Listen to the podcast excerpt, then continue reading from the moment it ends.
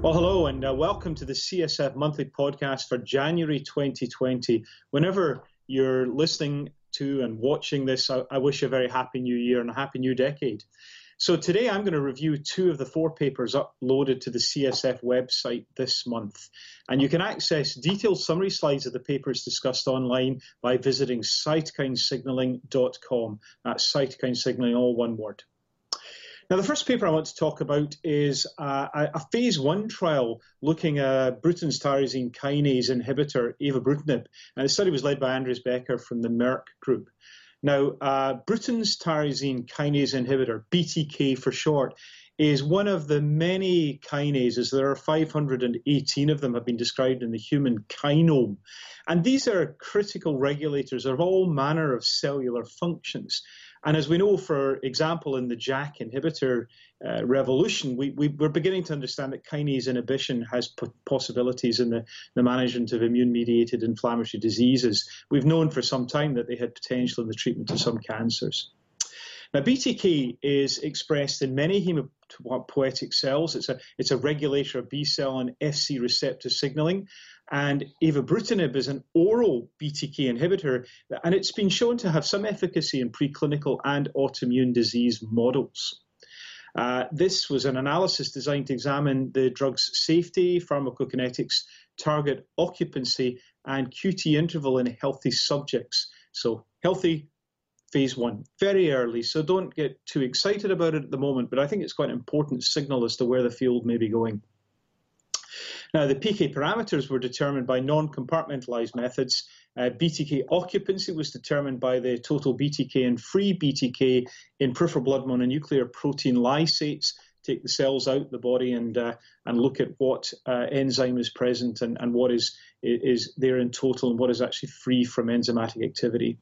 And the QT interval was obtained from a 12 lead electrocardiogram recording and corrected for heart rate by uh, Fridericia's method.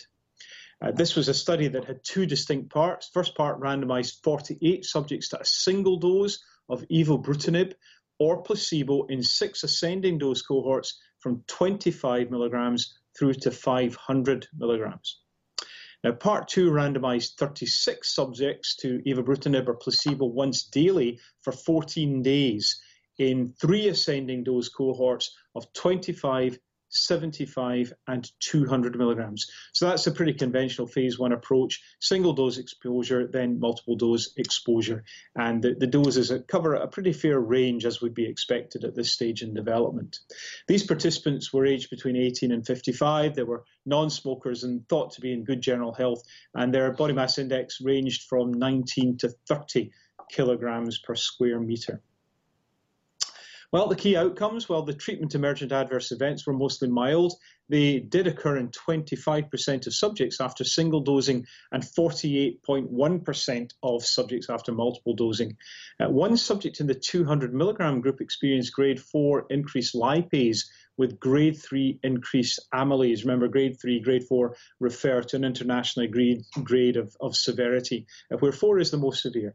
Now, however, there were no clinical signs or symptoms uh, associated with these, and the levels returned rapidly to baseline, so the significance at the moment is unclear. Most common uh, treatment emergent adverse events reported in multiple dosing were headache, 11%, skin irritation due to the ECG pads in 7%, and fatigue in 7.4%. Uh, there was no dose relationship regarding frequency or type of TEAE among the evobrutinib treated subjects, a non-tolerated dose could not therefore be identified as there were no dose limiting events. Remember, that's the, the dose of a drug that you get to where you really cannot go any further because that dose is not tolerated by subjects. Uh, PK were uh, uh, dose proportional after single and multiple dosing with no time dependency or accumulation noted when administered once daily for 14 days. And in terms of uh, pharmacodynamics, high and sustained BTK occupancy was observed after single and multiple dosing, and more than 90% maximum occupancy was achieved by a single dose of greater than or equal to 200 milligrams, and in all the multiple dose groups. Um, concentration response modeling for the QT QTC data revealed no prolongation of QT QTC interval resulting from single doses of evobrutinib up to 500 milligrams. What do we take from this? Well, it's a an analysis suggesting that evobrutinib was well tolerated when administered either as single or, more importantly, as multiple ascending doses. And clearly, we need further clinical trials to investigate whether targeting the BTK pathway, as I say, subserving B cell receptor signaling, FC receptor signaling, and also actually some, some work suggesting it has a role in osteoclast activation to, to determine whether that is a, a, an efficacy inducing profile. Does the biology in the end translate into useful drug effects for us? So we have to watch this space. Now, the second paper I want to highlight is a post hoc analysis of the oral scan trial, which is a, a, study done some time ago when we think about it, and it evaluates the impact of tofacitinib on patient reported outcomes through 24 months. And this report comes from Vibeke Strand, uh, who's uh, affiliated to Stanford University. Now, uh, eligible patients were randomized 4 to 4, 1 to 1 to receive tofacitinib 5 milligrams BID 10 milligrams BID, BID uh, placebo. And uh, placebo advanced to tofacitinib 5 or 10 milligrams at month 3 or 6. At month 3, non responders, that was defined by less than 20% improvement in swollen joint count, were blindly advanced to TOFA. And at month 6, all patients were blindly advanced to TOFA. And just a quick note the 10 milligram dose, I think, now is pretty much irrelevant in clinical practice given recent uh, warnings from the regulatory agencies. But it's certainly reported in this clinical trial. Now, the minimum clinically important differences in PROs were analysed at baseline, month one, and every three months thereafter. And the PROs collected included the patient global assessment of disease activity, HAQ disability index, patient assessment of pain, and SF36. So, key results well, at month three, uh, tofacitinib 5 or 10 milligrams had significant and clinically meaningful improvements in PROs compared to placebo and they were sustained through to month 24. Uh, similar improvements were reported at month 24 by patients initially on placebo who then advanced on to tofacitinib at either month 3 or month 6.